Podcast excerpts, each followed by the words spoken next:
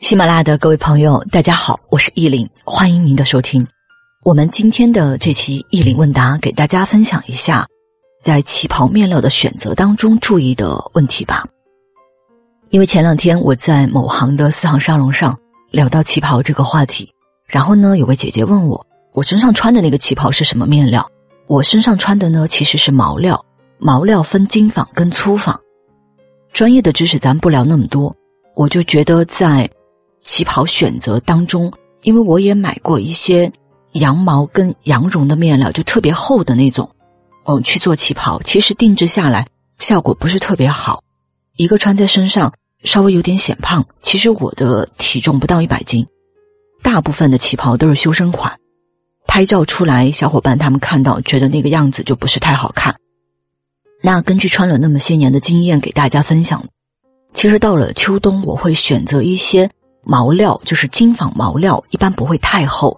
面料呢，它也是讲克数，类似呢男性做西装的那种面料，只要是你的配色配好，跟这个花扣用好，它都还是会比较好看，也不会沉闷。像精纺毛料呢，大概也就是在两百克到三百克左右的这个厚度，一般穿旗袍都没有问题。当然，我另外有一些面料。比如说是羊绒加羊毛的一些厚一点的面料都可以做外套的。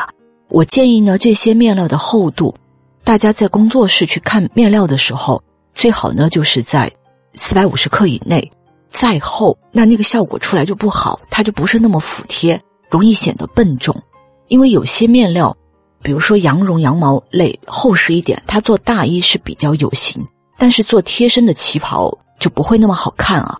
这个是穿了蛮多年的经验，给大家一起分享。那最后还要注意一种，有的面料穿在身上它不服帖，就是特别硬挺的那种面料，它的舒适感可能就不是那么强。我自己有几件旗袍是进口的面料，其实穿下来的感受就在身上，面料是好看，但是它不透气，也不是很舒服。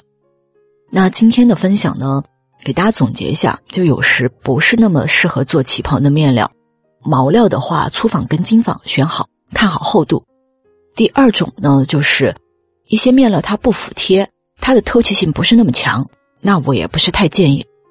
那今天我们关于这期问答的分享就到这里，谢谢您的收听，愿你一切安好。